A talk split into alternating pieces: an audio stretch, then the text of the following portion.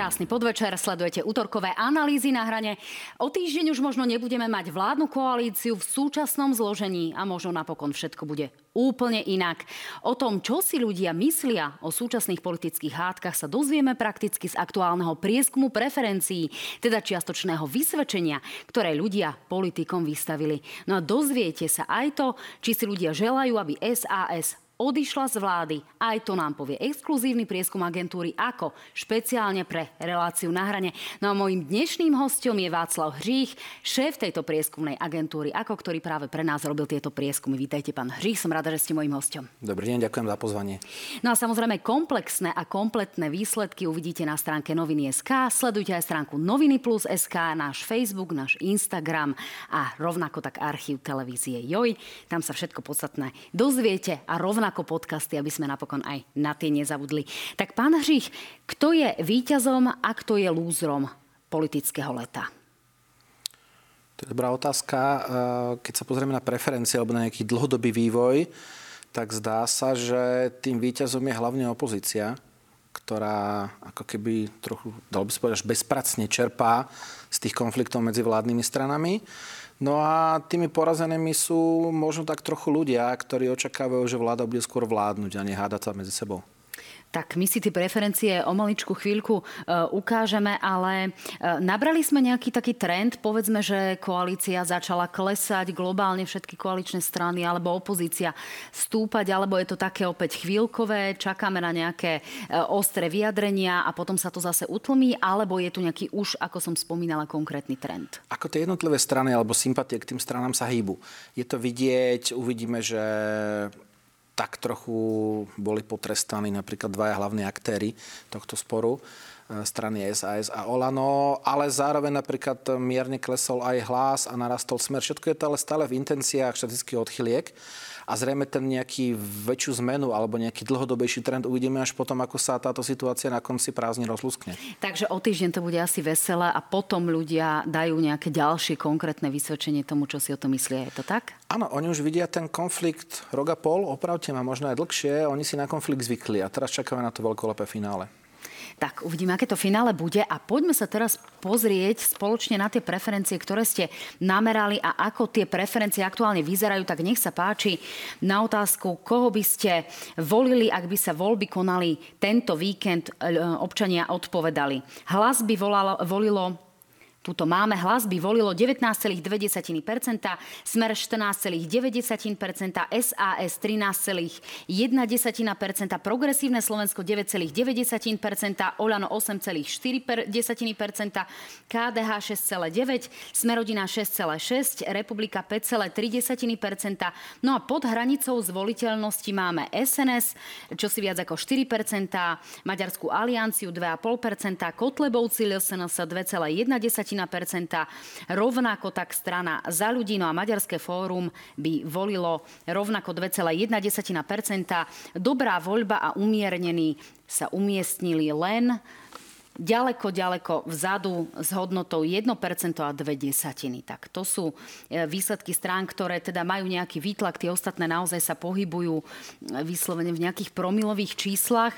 Ak sa na to pozrieme z pohľadu mandátov, tak v parlamente by sme mali strany s takýmto zastúpením. Hlas by reprezentovalo 34 reprezentantov, Smer 27 poslancov, SAS 23, progresívci by mali 18 zástupcov, Oľano 15, KDH 12, rovnako tak Smerodina a 9 poslancov by v parlamente mala aj republika.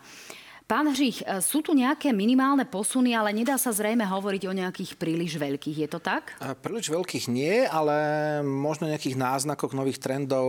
Keď sa pozrieme na tie čísla z minulých mesiacov, napríklad druhé, tretie miesto si relatívne pravidelne strieda strana Smer a strana SAS s veľmi podobnými číslami, s rozdielmi v desatinách. E, sekundu vás preruším, môžeme si tie čísla opäť ukázať, aby ich e, ľudia znovu videli.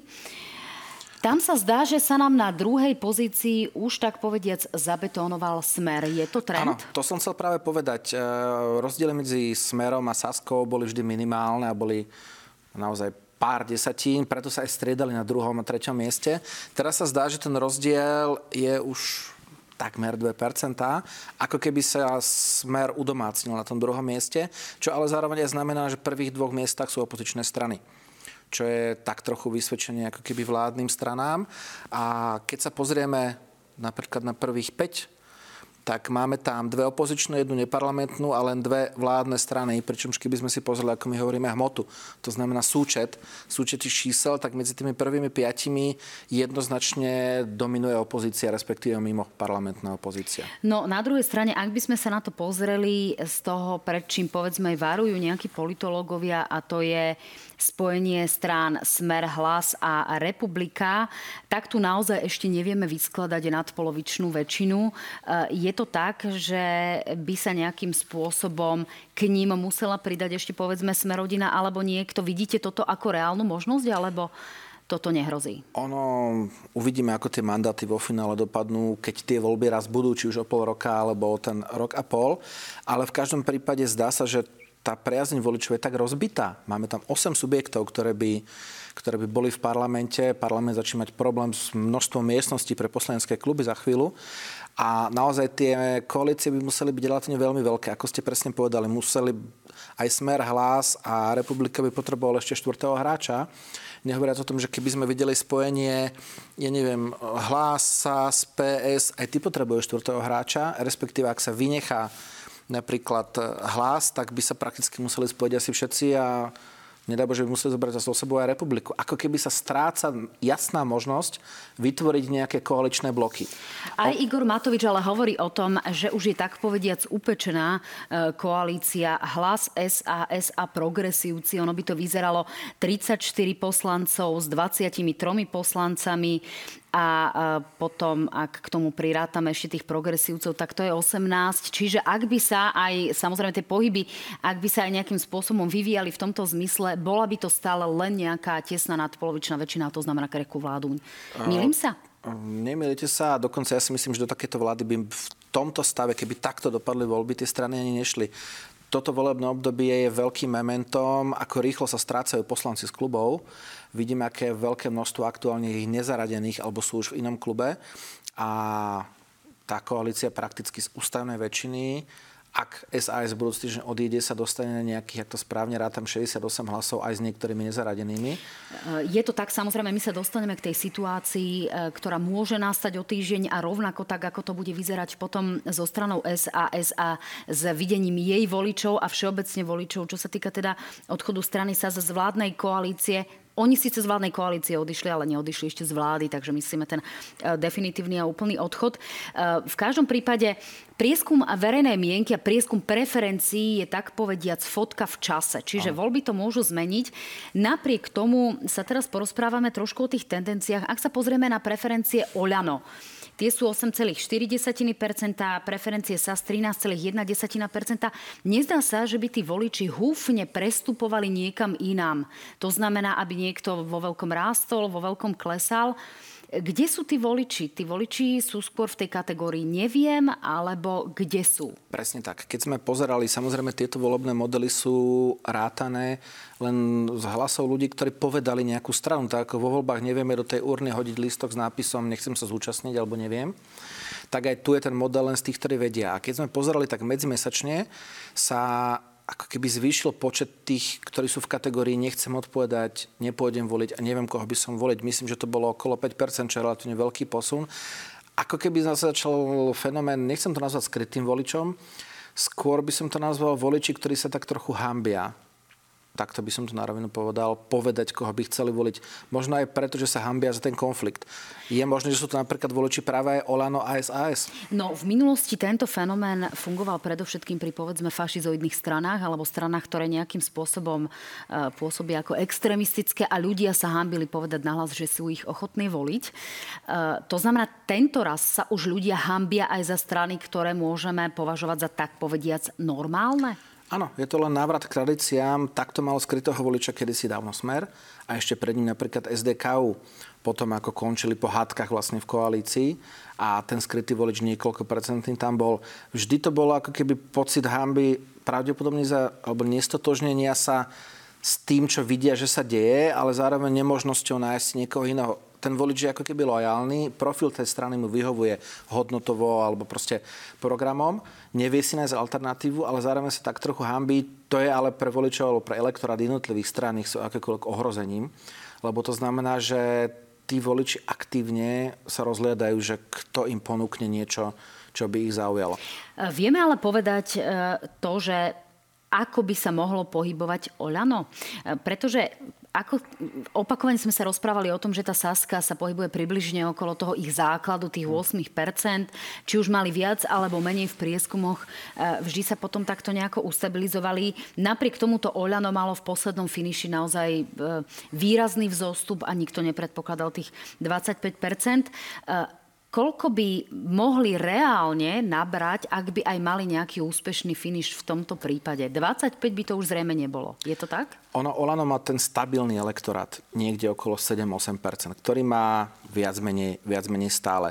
To, čo získali v minulých voľbách, samozrejme výskumy to ukazovali, už keď ukázali 15, už keď ukázali 18, dokonca myslím, že 21 boli posledné čísla. To boli ale ako keby emočne rozhodnutí voliči. Vďaka tomu finišu videli sme, že Slovensko bolo v situácii, keď po tragických udalostiach v roku 2018 bola ako keby spoločenská objednávka na zmenu. A Olanu sa najpresvedčivejšie podarilo ukázať voličom, že oni sú zosobnením tej zmeny alebo viac menej, keď si pozrieme, veľa tých strán ponúkalo to isté. Bolo to zmena vlády, hovorili o vyšetrovaní korupcie. Áno, vieme, že spolu a progresívci mali naozaj veľmi zlú koncovku Áno. tým kempovaním v parlamente. To sú známe informácie, skôr ma zaujíma to eh, v tej súvislosti, že Olano stále hovorí a odvoláva sa na tie volebné výsledky aj v boji s SAS. Minulý týždeň ale na tomto vašom mieste sedel práve Jaroslav Naď, ktorý sa bol ochotný staviť o to, že SAS bude mať problém dostať sa do parlamentu a že Oľano bude o dosť úspešnejšie, tak nech sa páči. Poďme si vypočuť, čo minulý týždeň Jaroslav Naď hovoril o tom, ako to vo voľbách bude vyzerať a ako bol ochotný sa staviť. Ja nehovorím, že bude 25 vo výsledku, pani reaktorka. A možno bude 10 vo výsledku, alebo bude 12 vo výsledku. Ale robiť špekulácie na základe prieskumu verejnej mienky, že či nám odchádza volič a aký liberálny volič nám odchádza a niečo podobné. Už som sa na tom zabával v minulosti. Jednoducho ja som presvedčený o tom, že e, ten volič náš nás podrží. Volič náš nemá rád. No, a vôbec čo by ste boli ochotní sa staviť, pán minister? Tak skúsme ísť do toho. Ako, ja neviem, o, o flašu e, dobrého vína. Ja vám hovorím, že Saska bude mať zásad zásadný problém dostať sa do parlamentu v ďalších voľbách. Tu dávam, e, môžeme sa staviť, e, že získame väčší počet hlas, hlasov ako, ako SASEM. Tak ak sa do, dohodneme na fla, flaši vína, tak ak vyhráte, tak mi ju nemusíte doniesť. Ak prehráte, tak mi ju donesiete. Týmto to môžeme uh, uzavrieť. Richard na základe preferencií, ktoré si nechal urobiť prieskum, jednoducho to vyhodnocuje tak, že je pre neho výhodné opustiť koalíciu, aby uh, sa mohol vymedzovať voči tej koalícii. No, tak, to je prieskum, ku ktorému sa potom ešte dostaneme. To je práve mm, ten, ten sporný bod, ktorý ste aj vy potom museli vysvetľovať. Mňa ale zaujíma to, či vyhrám to víno od Jaroslava Nadia alebo nie. Ako to bude? Vyhrám to víno, bude mať Saska, bude mať Oľano vyššie preferencie ako Saska? Ťažko povedať. Čistá kryštálová gula. Pán Náde relatívne e, realisticky zhodnotil ten momentálny potenciál, ktorý môže byť medzi 10-12. Tam treba pripomenúť, že minulé voľby boli ako keby v atmosfére a v spoločenskej objednávke zmeny, obrovskej zmeny. Ak SAS ale v súčasnosti podloží vládu, e, bude mať naozaj problém dostať sa do parlamentu?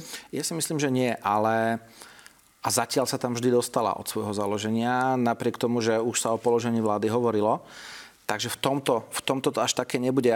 Čo som ale chcel povedať je, že momentálne necíti spoločnosti nejakú potrebu, nevidíme tu demonstrácie o tom, že treba riešiť korupciu, že treba zmeniť vládu. Ľudia nie sú spokojní s týmito konkrétnymi vecami pri ktorých bol veľmi úspešné Olana v komunikácii. Ľuďom, ako sa zdá, vadí skôr dôveryhodnosť, tak ako merali kolegovia. A ľudia chcú ako keby vládu, ktorá vládne. No na druhej strane e, ľudí naozaj dostihne, mnohí už dostihlo to zdražovanie, ktoré bude ešte oveľa výraznejšie a podobne. Čiže budú mať možno problém s tým, či tu koreluje teda to, že vláda vládne a prináša nejaké výsledky, alebo naopak nevládne, háda sa a oni majú jednoducho problém doma s financovaním vlastných nejakých potrieb. čiže, čiže toto bude horšie pre vládne strany s týmto sa vysporiadať preferenčne? Určite, pretože ľudia budú čisto pozerať po chlebových témach. Po sluboch a po sluboch, že my to budeme vedieť spraviť lepšie, my vám to zmeníme, my vám to zlacníme. čo sa slubuje veľmi, veľmi ľahko. Predsa len predtým v tom roku 2020 to bolo o tom, že zmena a za akúkoľvek cenu. Teraz už ľudia budú chcieť tú cenu konkretizovať v znižovaní dopadu inflácie, znižovaní dopadu energetickej krízy na nich. A mm, tam je otázka, komu sa podarí presvedčiť. Ono aj to, ako tie strany dopadnú. Uh, ja nie som ústavný právnik, ale keď čítam ich vyjadrenia, tak uh, aj keby sa teraz všetci zhodli, že chcú niečo meniť, tak to trvá veľa mesiacov, kým budú nejaké ďalšie voľby. Takže dovtedy videli sme, že ako keby Olanu stačili 3 mesiace, aby išli z 8 na 25. Teraz kalkulovať, čo by bolo v predčasných voľbách, je veľmi, veľmi ťažké, ale tá strana môže mať 8, môže mať 5, ale môže mať kľudne aj 12. Celé to nebude o tom, či tá strana je vina alebo nie je vina, alebo čo spravila. Bude to celé čisto o tom, ako to dokáže odkomunikovať a koľko na seba tak laicky podľa dokážu tí jednotliví hráči nakýdať? No, vie sa samozrejme o tom, že Oľano už stratilo nejaký voličský potenciál. Na, druhom, na druhej strane kvalitatívne sa uvažuje o tom, koho vlastne stratili. E, tým, čo prechádza v Národnej rade a kto všetko kritizuje, povedzme, výstupy poslancov Oľano a ich konkrétne fungovanie v praxi, tak to vyzerá tak, že naozaj sa Oľano mení v tom konzervatívnom duchu. Je to tak, že odchádza ten liberálny volič? To by som si nedovolil povedať, lebo keď sme videli tak ten ako keby prvý masívny odchod z tých veľmi vysokých volebných čísel, bol už možno pred viac ako rokom, alebo rokom a pol. To znamená, vtedy ešte nemohli mať skúsenosť, či bude prevaha liberálnych tém alebo konzervatívnych, ako dôležité budú hodnotové otázky pre jednotlivých politikov Olano alebo vôbec pre túto koalíciu. Ľudia nemali mať možnosť tú skúsenosť, videli iba začiatok prvých konfliktov v tej koalícii. Preto dá sa povedať, že tí, čo odišli, boli pravdepodobne tí najrychlo získaní alebo emočne rozhodnutí voliči pred voľbami, ktorí nemali také putok, Olano, ale deklarovať ako liberálnych alebo konzervatívnych je zatiaľ ešte ťažké. Uvidíme teraz, keď e, hovorí sa, že na jeseň by mali nejaké hodnotové témy ísť zase do parlamentu. Ak sa ukáže, že napríklad e, bude vláda riešiť teraz hlavne takéto veci a ľudia budú čakať skôr to, ako vláda pomôže v tom, ako sa im ťažko žije, tak určite im zostanú tí, pre ktorých sú ako keby hodnoty dôležitejšie ako nejaká krajina a naozaj tí ostatní odídu. No Igor Matovič nikdy tak ostro ako v ostatných týždňoch nehovoril slova smerujúce proti liberálom, kritizuje e, liberálnu demokraciu, jednoducho často to slovo liberálny e, prezentuje v takých negatívnych konotáciách. Čiže e, je to tak, že Olano sa postupne orientuje skôr tým konzervatívnym smerom? Možno, Práve cez osobu Igora Matoviča? Možno je to, ako ja by som tam určite našiel viac konzervatívne vyhranených politikov. Aj v parlamente, napríklad aj z Olano. Ale ono to môže byť stratégia ako keby oslovať túto cieľovú skupinu. Videli sme, že Olano v minulosti ťažilo napríklad z elektorátu, ktorý predtým sa zdalo, že je vyhradený iba pre KDH. Potom príchodom Kresťanskej únie sa samozrejme veci zmenili. Vidíme, že máme aj iné strany, ktoré ako keby hodnoty viery berú relatívne veľmi vážne a stále o nich hovoria. A možno je za týmto tak trochu snaha ako keby odčerpať voličov práve týchto strán alebo týchto subjektov. Posledná otázka k Oľano. Oľano s Eduardom Hegerom na čele by bolo úspešnejšie ako Oľano s Igorom Matovičom? Alebo je to Oľano jednoducho Igor Matovič? Ja si momentálne myslím, že tak ako všetky strany v histórii na Slovensku sú prudko viazané na svojich lídrov, tak e, Oľano je Igor Matovič. Eduard Heger by musel byť iný, iná strana, iný produkt. Videli sme to na Petrovi Pelegrinom a strane Hlas a je málo strán na Slovensku, ktoré prežili zmenu svojich lídrov. Myslím, že to bolo iba KDH a SNS. Všetci ostatní ako keby zmenou lídra nastúpili tú cestu postupného zániku. Eduard Heger by bol teda úspešný, ak by založil vlastnú stranu, alebo by sa potácal niekde okolo hranice zvoliteľnosti? To je otázne, kedy by to spravil. Ono vo chvíli, keď by to spravil teraz a išla by s ňom nejaká časť poslancov a znamenalo by to napríklad nejaké pokračovanie v koalícii, tak by určite za to vedel zožiť slávu, lebo ja si myslím, že v princípe, keďže ľudia chcú, aby vláda vládla a nehádala sa, tak za ako keby upokojenie by sa to získalo, ale môj osobný názor je, že Eduard Heger nemá takúto ambíciu a preto o tom ani nebude uvažovať. Ak by tú stranu zakladal ako keby predvolebne a bolo po voľbách, tak by asi to bolo veľmi náročné. Možno by to bolo podobné pozícii strane za ľudí, ktorá vlastne bola tak ako, strana za ľudí bola vlastne prezidentská strana tak on, ak by niečo založil, tak by to bola premiérska Len ten veľký rozdiel bol, že myslím, že Andrej Kiska v tej chvíli mal trošku inú dôveryhodnosť, ako má momentálne vláda. E, strana za ľudí už ale nemá veľké šance vyhrabať sa z tých 2%, ktoré sa teda pohybujú 2, 3, 2, 4, 1,5 v tomto rozmedzi. Čiže tam asi nie je nejaká veľká šanca dostať sa cez 5% hranicu ani nejakým úspešným finišom. Je to tak? Je to tak. E, ono to ale tak trochu ani nie je vina strany za ľudí. Tým, že tá strana bola imidžovo budovaná vlastne okolo mena prezidenta Kisku, a tým, že on vlastne veľmi krátko po voľbách sa z tej aktívnej politiky stiahol, tak tá strana vlastne stratila svojho najvýznamnejšieho nositeľa značky, by sme to nazvali, a lídra. A aj keby potom sa už nič iné nedialo, tak ten prepad začal už v tej chvíli, lebo oni vlastne museli naraz učiť voličov, že sú tam aj iné mená, ktoré my môžeme poznať, ale bežní ľudia ich poznajú slabšie, takže oni to mali ako keby ťažké na začiatku a zdá sa, že pôjdu v tom v tej slovenskej tradícii, že keď strana vymení dominantného lídra, tak končí. No poďme ešte na chvíľku k strane Sme rodina, ktorá má svojho tradičného lídra, ktorý sa opakovane teda dostáva do parlamentu, ale opakovane nemá tie preferencie príliš vysoké. Ak sa pozrieme na súčasné preferencie, tak je to 6,6%. Opäť e, Smerodina sa pohybuje od tých pesimistických 5,6 niekde až po 7-8, ale stále, pokiaľ viem, neprekračuje nejakých tých 8%, vždy závisí od toho, ktorá agentúra to meria.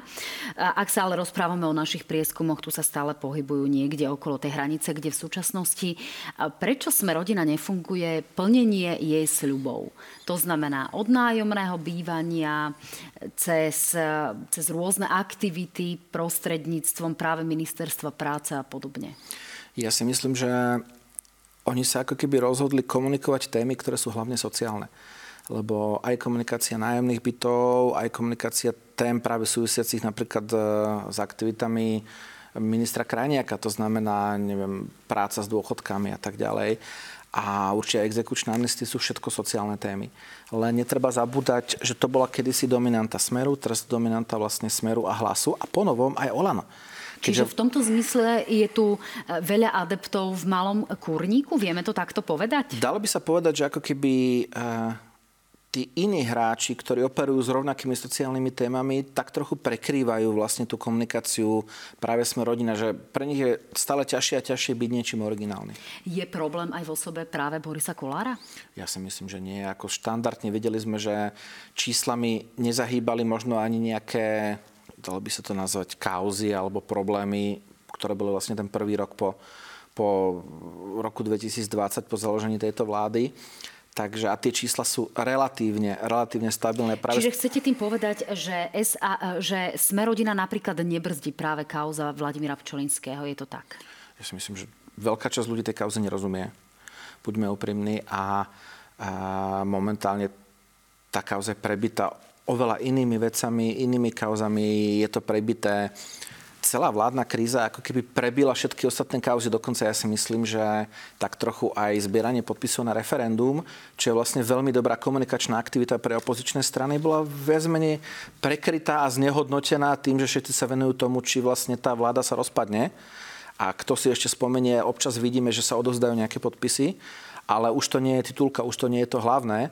A teraz kto by myslel na, nejaký, na nejakých jednotlivých predstaviteľov strán, ktorí kde si boli? Tak Boris Kolár si asi musí napríklad počkať na to, kedy bude odovzdávať prvý nájomný byt. Poďme ale ešte na chvíľku k opozičným stranám. Aký je ten voličský potenciál strany Hlas a strany Smer?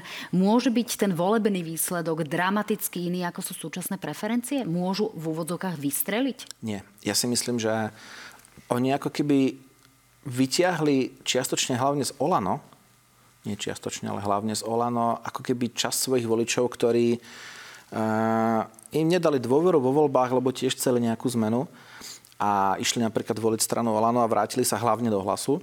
Ale keď si pozrieme súčet týchto strán, tak uh, ako keby tieto strany dosahujú alebo atakujú svoj nejaký vrchol. Videli sme, že hlas, keď vznikol, smer bol komunikačne pasívny Takže hlas išiel ešte do vyšších čísel, ako náhle Smer reštartol svoju komunikáciu, tak ako keby hlas padol z tých, ja neviem, 25 alebo koľko to vtedy bolo, niekde okolo 20, kde sa drží. Smer sa dostáva niekde medzi 14 a 15% a zdá sa, že je pre nich veľmi ťažké oslovať nové cieľové skupiny. Smer zmenil komunikáciu, začal ako keby komunikovať dôraznejšie, v niektorých veciach dokonca až tvrdo. Čiže kto dnes volí Smer?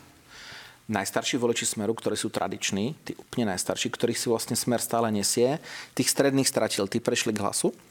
A Smer má čiastočne aj voličov, alebo začína tak ako keby brať voličov z tej najmladšej cieľovej skupine, ktoré napríklad boli voliči LSNS alebo voliči republiky. A tým, že je to na, hlavne najstaršia a čiastočne najmladšia skupina a hlas je tá stredná, to znamená, že už aj tok medzi týmito dvomi stranami je témer zastavený. A oni sa teraz zrejme nepozerajú už navzájom na seba, ale hľadajú komu ďalšiemu zo svojho okolia, aby ešte mohli zobrať voličov. A tam, kým nenastane nejaký výrazný prepad, tak ja si myslím, že obidve tieto strany ten momentálny potenciál majú, majú ale majú ho veľmi ťažko realizovateľný. No poďme sa porozprávať o tom, čo nastane o týždeň. O týždeň tu možno už nebudeme mať vládnu zostavu, teda tak ako ju vidíme v súčasnosti, je to veľmi pravdepodobné. Dokonca aj o piatkovom stretnutí, ktoré teda má nastať dnes Richard Sulík povedal, citujem, bude to festival zabitého času. Je ešte šanca e, nejakým spôsobom udržať túto vládu, alebo z tých slov, ktoré teda hovoria nahlas e, predstavitelia súčasnej vlády ako Richard Sulík, ale pred chvíľkou na Facebooku napríklad aj e, Igor Matovič, ktorý ohlasuje, že ide na dovolenku so svojimi, citujem, babami, že je to jednoducho vyriešená záležitosť. A Saska odchádza. Ono, obidve strany tohto sporu sa dostali, aby som to tak tematicky zaokrúhlil, na hranu čo sa týka komunikácie. Oni si tie pozície relatívne veľmi vyostrili navzájom a zdá sa, že nemajú komu vstúpiť. Ale buďme úprimní, je to politika. Ja verím, že nielen okrem tých medializovaných stretnutí raz za týždeň, verím, že komunikácia funguje aj v pozadí ďalej. A fun- dúfam, že fungovala alebo komunikovala, aj keď boli na dovolenkách. Myslím, že išlo to v postupnosti pán Heger, potom pán Sulik a teraz pán Matovič. Takže verím, že týmy hľadajú nejaké riešenia. Keďže je to politika, tak Zmeniť v politike názor sa dá z minúty na minútu, stačí si len nájsť dobrú výhovorku, prečo to človek robí. Pamätáme si tie hrádze z minulosti, keď sa tvorili vládne koalície. Takže ja stále dúfam, že áno, je možnosť, že sa v poslednej chvíli dohodnú ale ak budú komunikovať takto, to vyostrovať, tak, e, tak máme o týždeň možno, sa budeme musieť učiť nové mená ministrov. No, Jaroslav Naď hovoril práve v, tom, tu, v tomto štúdiu pred týždňom a hovoril o tom napokon aj v minulosti, že aj vy ste prispeli k tým e, snahám o predčasné parlamentné voľby, prieskumom, ktoré si zadala strana SAS práve vo vašej agentúre, tak jednoducho im malo výsť to, že sa im predčasné voľby teraz jednoducho oplatia, preto pretože budú strácať voličov. Pán Žich, ako to teda bolo v tej centrále SAS, keď potom prišiel premiér? Presviečali ste niekoho o tom, že SAS potrebuje predčasné parlamentné voľby? Určite nie. Ono totiž to z princípu sa nedá merať, e, čo by bolo, keby bolo, ako to my voláme. Dá sa merať len názor na nejaké javy, ktoré sa dejú alebo diali sa a možno sa dajú merať nejaké plány voličov, ale veľmi ťažko voličov vysvetlíte, že ak sa rozpadne vláda a potom 4 alebo 5 mesiacov bude nejaký konflikt, čo budete robiť potom, lebo tých premených medzi tým je tak veľa, že ten volič nevie, ono, sú dokonca aj externality, kto z nás čakal COVID, kto z nás čakal vojnu. A keby sme sa vrátili späť k tomu, k tomu prieskumu, e, ja si myslím, že keďže to bola prezentácia, akých máme desiatky, a predsa len máme ich aj tu, keď posielame vám výsledky, len teraz sem premiéry nechodia potom. Áno, my teraz spolupracujeme dlhodobo naozaj na týchto prieskumoch. Skúsme si ale zahrať takú hru, pán Žich, teraz, že ja som Richard Sulík, vy ste mi prešli prezentovať nejaké výsledky vlastnej agentúry a ja sa vás teda opýtam, no čo pán Hřích, tak máme ísť do tých predčasných parlamentných volieb alebo nie?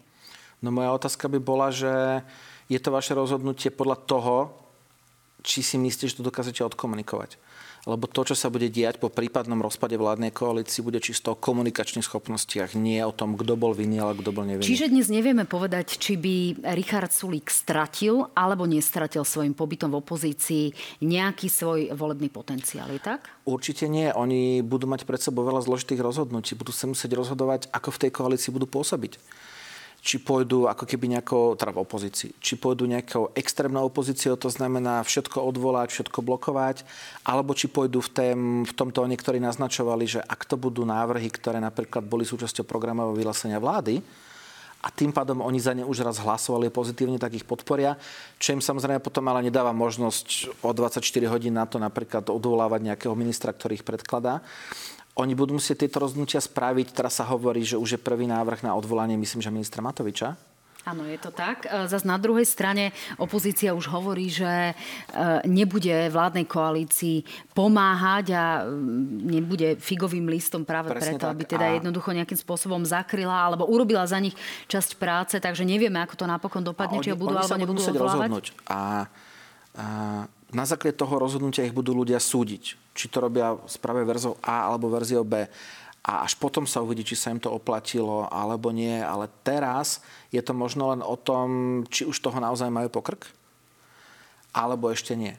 Takže uvidíme tak sme sa nedozvedeli, či Saska bude alebo nebude klesať, ale verím, že, a teda chápem, že nemáte vešteckú guľu. No, poďme sa pozrieť na výsledky druhého exkluzívneho prieskumu. My sme vám teda zadali v úvodzovkách úlohu opýtať sa alebo zistiť, či SAS má alebo nemá podľa voličov odchádzať z vládnej koalície, ale konkrétne z vládnej zostavy. Na otázku, ak sa vo vládnej koalícii nič nezmení, mala či nemala by strana SAS odísť zo súčasnej vlády alebo vládnej koalície, koalície. Áno, určite by mala odísť, hovorí 49,3%. Nie, nemala by odísť z vlády, hovorí 27, 28 a skoro pol desatín percenta. Približne každý štvrtý alebo piatý volič nechcel odpovedať no, alebo nevedel odpovedať na túto otázku. No ak sa na to ale pozrieme, v následujúcej tabuľke podľa toho, ktorí voliči odpovedajú na túto otázku, tak spomedzi voličov SAS hovorí áno, e, že by sa jednoducho teda malo odísť z vládnej koalície 44%, nie 52%. To znamená, viac ako polovica voličov SAS nechce, aby ich strana, ktorú preferujú, odchádzala z vládnej koalície. Ak sa na to pozrieme napríklad očami voličov strany Oľano, tak áno, odchodu hovorí 39%, nie 51%. Čo to znamená, pán Hřích? No, keď sa pozrieme hlavne na ten prvotný výsledok, ktorý vyzeral hrozivo, prakticky polovica ľudí povedala, že by SAS mala opustiť vládnu koalíciu.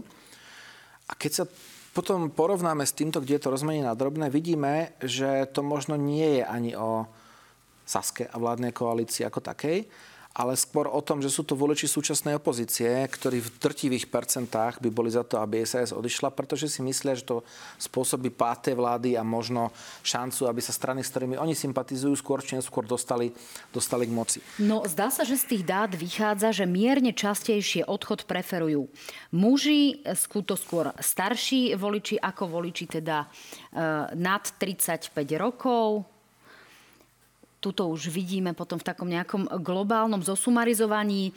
Čiže častejšie starší voliči ako 34 rokov, mierne častejšie sú to obyvateľia Trnavského, Žilinského, bansko a Trenčianského kraja. Častejšie ide o voličov slovenskej národnosti, no a výrazne častejšie sú to voliči strán Republika, SNS, Smer a Hlas. To je to, čo ste spomínali, pán Hřích. No a zotrvanie vo vládnej zostave by si predstavovali skôr mladí ľudia do 33 rokov, častejšie vysokoškolsky vzdelaní ľudia, no a častejšie ide o obyvateľov Bratislavského alebo Prešovského kraja. No a zotrvanie súčasnej vládnej zostavy alebo zotrvanie SAS v súčasnej vládnej zostave si skôr želajú voliči KDH, SAS, Olano a PS. Čiže tá moja otázka znie, nahnevajú koaličných voličov Saskári v prípade, že teda odídu z vládnej zostavy? A môžu si skôr pohoršiť ako polepšiť? Časť áno. Vždy nahnevajú časť. Tak ako existuje časť e, voličov opozičných strán, ktorí nie sú za odchod Sasky. Ale keď si pozrieme na tie percentá, tak e, dajme preč opozičné strany, tam je logické, že si želajú akokoľvek aktivitu, ktorá speje k rozpadu vlády. Ale keby sme sa vrátili a pozreli by sme si vlastne tie jednotlivé čísla rozbité na strany, tak zistíme, že je to už 40 dostáva sa to niekde na polovicu. To znamená, ako keby názor tých e, priaznivcov strán je roztrieštený. Ale ono to nie je inak ani v Olano. V Olano je to 39%, čo je, čo je relatívne veľmi, veľmi podobné.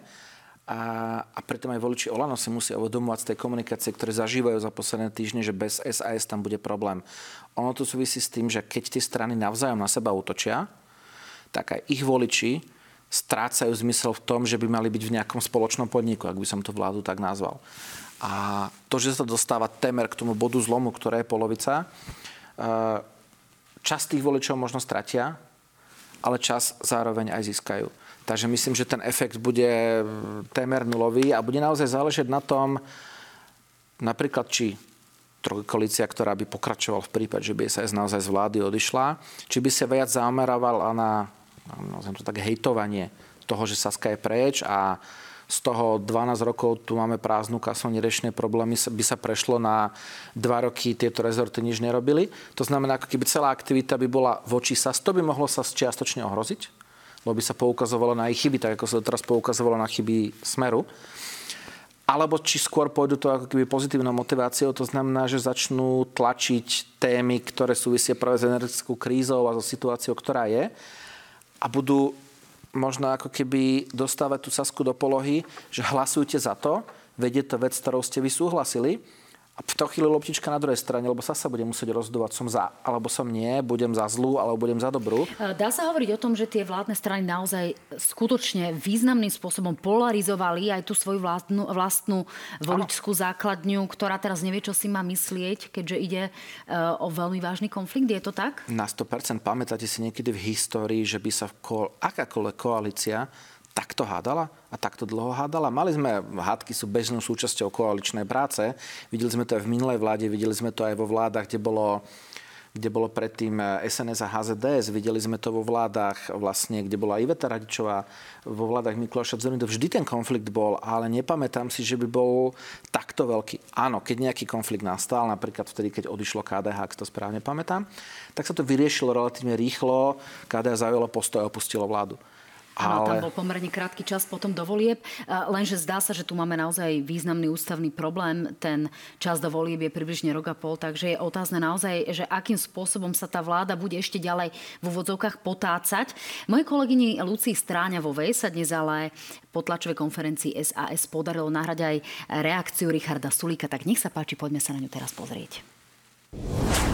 Ja chápem to, že naši voliči majú strach, že vláda bude ešte horšie fungovať, keď my tam nebudeme. A na druhej strane tá polovica, ktorá hovorí, že máme odísť, to vnímať tak, že sme spolu zodpovední za to, ako funguje vláda, za, za vyčíňanie a počiny Igora Matoviča. Čiže definitívny odchod, žiaden zázrak sa nestane. No pokiaľ Igor Matovič e, neodíde z pozície ministra financí, tak my odchádzame a konkrétne 31.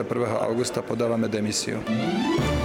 Dá sa povedať, že Richard Sulík rovnako hovorí o takej tej polarizácii, čiže tie jeho slova len odrážajú tú situáciu tak, ako to vidia tí voliči, alebo sa mýlim? Ja si myslím, že on v reakcii na tie čísla, čo ste mu povedali, asi nemohol ani inak, inak reagovať. Ono správne by bolo, keby všetci voliči vládnych stran boli a priori proti a všetci voliči opozičných strán by boli a priori za. To sa zdá byť ako keby normálna situácia, lebo každý si hají svoju stranu ale vidíme, že napríklad aj voliči sme rodina, relatívne veľké percento by bolo za odchod napriek tomu, že je komunikované, že to môže byť koniec vládnej koalície, koniec vlády. Takže naozaj tá situácia asi dosiahla nejaký, dosiahla nejakú hranu, dosiahla nejaký zlomový bod. Áno, opäť sme na hrane to tu máme radi v, tejto, v tomto štúdiu. E, tak uvidíme naozaj už o týždeň, budeme všetci múdrejší. Poďme sa ale trošku na záver pristaviť aj pri tom, či tu má priestor nejaká nová politická strana. Hovorí sa o tom v kulároch už celé mesiace, spomína sa predovšetkým osoba Mikuláša Zorindu, no ale na tomto mieste, kde sedíte, vy sedela pred dvomi týždňami Lucia Ďuriš Nikolsonová a povedala v zásade zaujímavú vec, že o subjekty ide prakticky o dva, nielen o jeden. E, takýto možno potenciálny politický subjekt. Tak nech sa páči, vypočujeme si Luciu Ďuriš Nikolsonovú. Mikuláš Zurinda sa tiež stretáva proste s nejakými ľuďmi, ktorých sieťuje. Neprekrývame sa v tom. Takže sieťuje Mikuláš Zurinda a zdá sa, že sieťuje aj um, práve pani Ďuriš Nikolsonová. Znamená to, že sú tu dva politické subjekty. Stretli ste sa s tým, s nejakým meraním v rámci agentúry ako? Oslovujú vás klienti, ktorí sa pýtajú, že či by mohla vzniknúť nejaká strana okolo Mikuláša Zurindu alebo okolo pani Ďuriš Nikolsonovej? Zatiaľ nie, ale nie je problém to zmerať samozrejme. A tých možností, kde sa dajú zmerať takéto veci, samozrejme je viac na Slovensku, takže to nie je problém. Zdá sa, že z vyjadrenia pani Ďuriš Nikolsonovej naozaj ide ako keby o dve paralelné aktivity kde, ak by som sa na to pozrel trošku ako keby nadsadenie, Mikuláš Zurinda má z minulosti skúsenosť s, teraz by sme to nazvali sieťovaním, ale ako keby s hľadaním nejakého prieniku v názoroch alebo programoch predsa len vládol vlastne, alebo viedol vládu po roku 98 a potom vzniklo aj SDKU, kde bol tiež prienik niekoľkých subjektov. Otázne ale je, na druhú stranu, myslím si, že títo politici sú dosť skúsení na to, aby vedeli, že budú stále znovu a znovu oslovať rovnakú cieľovú skupinu, aká, dalo by sa povedať, že viac menej v podstate v súčasnosti volí súčasné vládne strany plus KDH plus povedzme progresívne Slovensko. To znamená, že by len viac atomizovali nejakým spôsobom tie súčasné strany, ktoré tam sú. Pre niektoré z nich by to bolo ďalšie ohrozenie. Už teraz podľa preskum by sme ich tam mali 8. A keby vzniklo ďalšie jedna alebo dve a mala by dostatočnú silu, tak eh, ak by sa tam aj dostali, tak by sme ich mali 10 alebo by sme boli v situácii, že by sme viacero, povedzme, pravicových strán mali na úrovni 4-9. Je Presne to tak? tak. A preto možno jedným z riešení je, možno nejde o aktivitu na založení novej strany. Možno pani Ďuriš Nikolsonová mala na mysli tým sieťovaním, ako keby snahu o spájanie toho obrovského množstva strán a vytvorenie akejsi predvolebnej koalície, tak ako sme tu zažili aj v minulosti. Na druhej strane, ak sa rozprávame o Mikulášovi Zurindovi, to nie je tabula rasa. E, je to človek popísaný minulosťou a musíme povedať, že aj akými si kauzami. Malo by to zmysel, ak by bol v pozadí takéhoto subjektu, alebo aj ako čelná tvár? Pýtam sa preto, pretože vieme, že SDKU naozaj skončila viac menej v politickom prachu. E, či by sa naozaj tá história nevrátila takým spôsobom, že by Mikuláš Zurinda jednoducho nemal šancu preraziť? No by to bolo treba zmerať. Aký je momentálne ako keby jeho dôveryhodnosť. Nie ani znalosť tá bude asi dokonalá. Vy si tu naháňate ovečky, pán Hřích, mám taký tak? pocit. Nie, skôr je to o tom, že radšej hovorím o veciach, ktoré sú na základe faktov. A keď nevieme, ako sa vyvinula tá dôveryhodnosť, je to ťažké. Keď sa ale na to pozriem, existuje jav, ktorý sa volá spomienkový optimizmus. To znamená, ľahšie si spomíname na pozitívne veci. To by naznačovalo, že časť tých kauž môže byť zabudnutá, ale asi je nám obidvom jasné, že by boli okamžite, okamžite pripomínané. To, čo si ale myslím, je, že u nás nefunguje akási osoba v pozadí, skôr to môže pôsobiť tak trochu až pejoratívne o tom, že niekto je v pozadí nejaké strany alebo že sú nejakí naši ľudia. To tu bolo za posledné roky ako keby komunikované dosť. Ak, tak by malo význam, aby sa postavil na čelo nejakého subjektu. Má potenciál nejaká strana starostov a primátorov, povedzme po českom vzore? Vieme, že takýto subjekt sa tu formuje práve ako keby zatiaľ ad hoc pre komunálne voľby, ale je to možno nejaká šanca takýmto spôsobom sa aktivizovať vo voľbách? Momentálne starostovia a primátori ako keby majú trošku lepšiu znalosť a verejnú pozornosť práve vďaka aktivitám súvisiacim s pandémiou, ale nie je to prvý raz čo sa tu niekto snaží ako keby dávať takúto stranu dokopy. Myslím, že tých pokusov už bolo niekoľko. A zatiaľ sa zdá, myslím, že pán Rybníček jednu stranu takú zakladal, a zatiaľ to ako keby na nič nereflektovalo. Nemalo to nejaký, nejaký úspech. Ono to možno súvisí aj s tým, že my sme si zvykli voliť tých politikov, ktorí sú tak trošku superstar. To znamená, sú nadregionálni. A áno, politik, ktorý je, ja neviem, z Považskej Bystrice, si získa celú Považskú Bystricu, ale keď ho 50 km ďalej nikto nepozná, tak uh, mu tie hlasy nedá. Rozumiem, a my máme voličský systém alebo volebný systém nastavený iným spôsobom už z dôb Vladimíra Mečiara. Čiže ak to zarámcujem, má alebo nemá šancu nejaká nová strana výrazne preraziť v tom, uh, v tom možno povedať uh, kurníku, ktorý tu teraz máme. Opäť to bolo trošku neprimerané, ale Áno. zase takto sa to zvonku môže musela by, musela by ako keby byť veľmi úspešná v povedzme dvoch faktoroch. Jeden je, musela by mať na čele veľmi silnú osobnosť, ktorá nemá negatívne konotácie, ktorá keby by dokázala byť tým v očiach tých ľudí tým záchrancom z toho marazmu, záchrancom dôveryhodnosti, alebo teraz celého dôveryhodnosti, alebo by to musela byť strana, ktorá spojí drvivú väčšinu toho politického pola. A Lucia Ďuriš Nikolsonová ako líderka má vôbec šancu? Ja som ju ako keby v nejakom linderskom postavení zatiaľ nevidel. Takže neviem, možno, možno áno, možno nie. Ona určite znalosť má. A otázne je, alebo možno bolo zaujímavé, keby bola napríklad nejaká debata, kde by bola ona a niekoľko ďalších politikov a videli by sme, ako dokáže bojovať vlastne za tú, za tú tému, o ktorej hovorí. To znamená, ja by som jej ju nezatracoval dopredu, ale bude to mať ťažké. Musela by ako keby tú líderku za seba spraviť. A ešte posledné meno, a to je meno poslanca Oľano Ďorďa Dimešiho, ktorý neskrývane môžeme povedať, že polarizuje. Na druhej strane tu nemáme nejakú úspešnú maďarskú stranu alebo slovensko-maďarskú stranu. V minulosti sa hovorilo o tom, že tu máme prekonanú tú víziu mať tú maďarskú stranu, že budúcnosť majú jednoducho strany, ktoré už nie sú na etnickom princípe. Máme šancu tu nejakým spôsobom vidieť Ďorďa Dimešiho v nejakej líderskej úlohe, nejakého spojiteľa rôznych maďarských síl, alebo naopak nie? Ako tá tradícia strán zastupujúcej obyvateľov maďarskej národnosti z posledných možno 4-5 rokov je skôr v štepení sa, v rozdeľovaní sa. To znamená, ak by niekto, ktokoľvek, nielen pán Dimeši, chcel byť lídrom, tak by to znamenalo, že by musel spojiť úplne všetkých ak budú čo i len jeden iný subjekt, to znamená, budú súťažiť dvaja, tak pri tých percentách vidíme, že maďarskú národnosť má približne každý desiatý občan Slovenska čo ale značí, že by mali mať zastúpenie v parlamente. Ale stačí to rozdeliť už na dva subjekty a pri volebnej účasti 60% to znamená, že keby získali všetky, všetky tieto hlasy, tak sa do parlamentu nedostajú. Takže ich jedinou cestou je jeden subjekt. Tak, to už boli posledné slova v dnešnej relácii. E, očakávate, že o taký týždeň a pol sa už budeme rozprávať o vláde, ktorá bude mať inú zostavu? Skúste si typnúť. Takto na záver, pán Ja som väčšine optimista a dúfam, že sa dohodnú. Tak ďakujem pekne, to už boli naozaj posledné slova. Verím, že to teda budeme tuto spolu rozoberať, aj keď viem, že budete zrejme hosťom mojej kolegynky Lucie Stráňavovej v podcaste, kde sa budete rozprávať práve o komunálnych voľbách, lebo sa veľmi teším, že budeme spolu spolupracovať. Tak snáď nám to vyjde veľmi úspešne.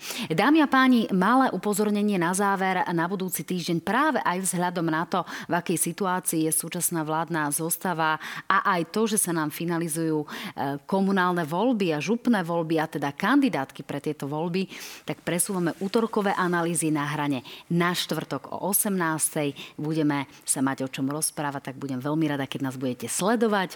Majte sa krásne, užite si posledné voľné dni leta a vidíme sa budúci štvrtok.